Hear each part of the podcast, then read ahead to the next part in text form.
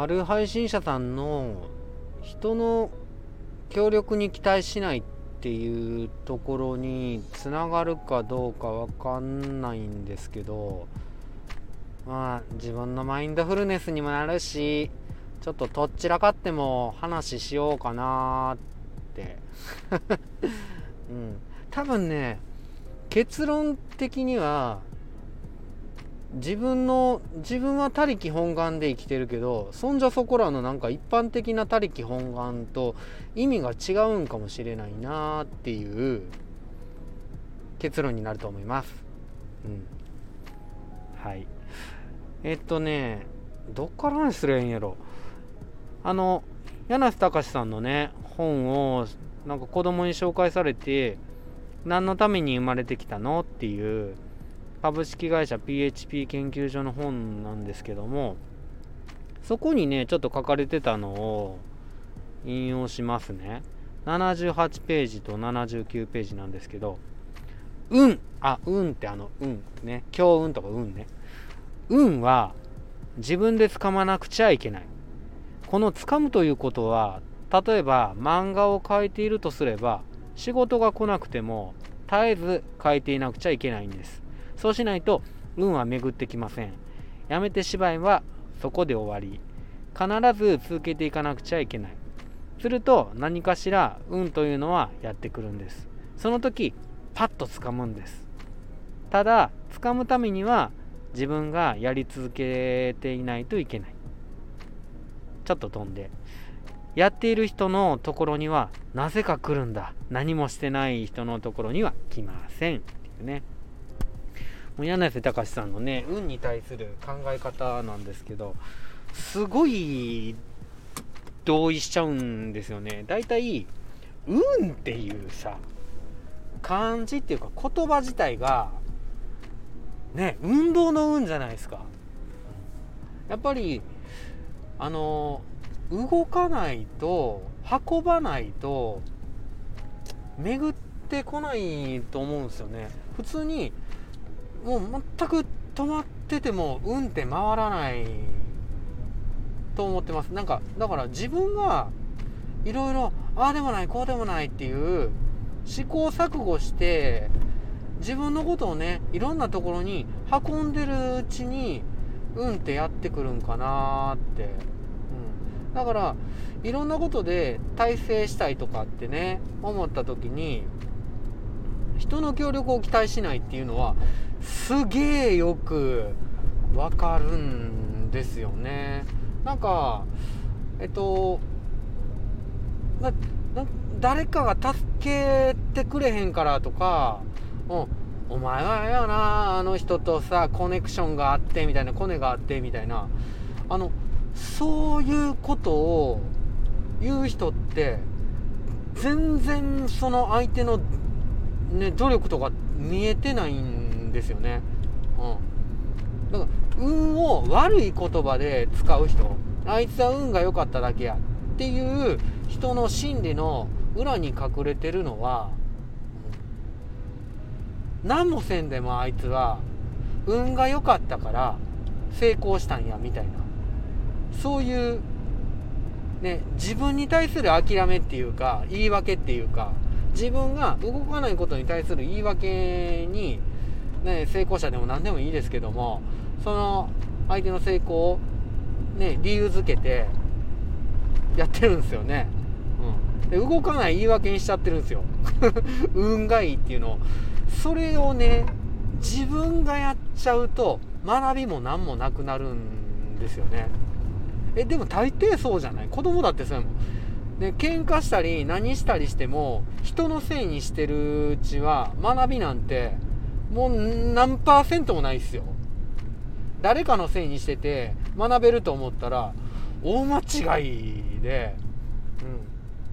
うん。なんかもうたったもう単純な喧嘩やったとしても自分の言い方がちょっと悪かったかなっていうようにあいつがあんなんやからこうやみたいな風じゃなくて自分がなんか廊下を走りすぎてたからとかそういうことを言える人はやっぱり自分で学びを得ていきますよね、うん、人のせいにしてるっていう状況が自分の学びを減らすんですよね。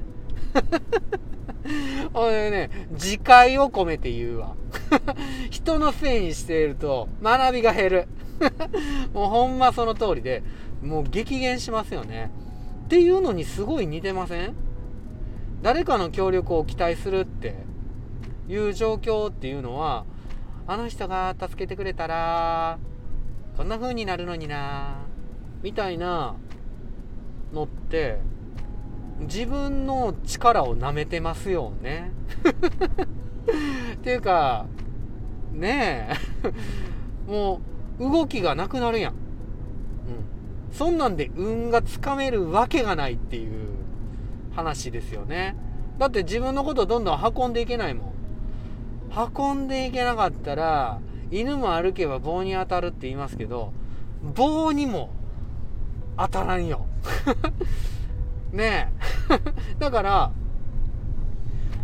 動くこと自分の行動を抑制するような考え方で何かに期待するっつうとそれはねもうね残念ながら強運とは程遠い世界ですよね。運をねつかめない感じになっちゃう。だから自分からやっぱり動いていくっていうのはね一番やと思うし柳瀬隆さんが言ってた通りそのことをやり続けるっていうことが一番チャンスをつかむって思いますね。僕もなんか別に音声配信でなんか羽ばたきたいって思ってるんか思ってないかよく分かんないんですけどやっぱり配信し続けるっていうのが大事やし量は質を凌駕するって言うんでしたっけ？うん。たくさんやらんと質が伴ってこないっていうのはブログの記事を書いてる時もそう思ってたし今もねやっぱりそうなんですよね。もうまとまらん話でも何でもいいよ。話しまくらないとやっぱり音声配信ってうまくならないと思うんですよね。ライブもそうやとね今は感じてますね。もうもう何話していいか分かんないんですよ。ライブって。でもやらんとうまくなんないっていうかうん、何なのか分かんないっていうか。ね。でそういう意味で話が他力本願になっていくんですけど僕の中の他力本願っていうのはいろんなことをやり尽くして最終的になんかねああななんやろこんなになんかあ激しくライブで話してるんやったらちょっと聞いてみようかなって。そこに対するそういう相手に対するあのー、感謝じゃないんやけども結局何にしたってどうしたって誰かが自分のことを認めてくれないと始まんないじゃないですか。チャンスをつかむとか運が転がってくるって人との関わりなんですよね。うん。誰かが見てくれたっていうところは絶対他力なんですよ。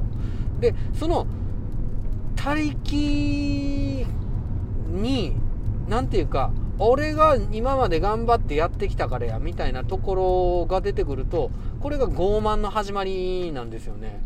で傲慢ってもう個人的には転落の始まりやと思ってるんで謙虚 そう僕ね謙虚が好きなんですよ。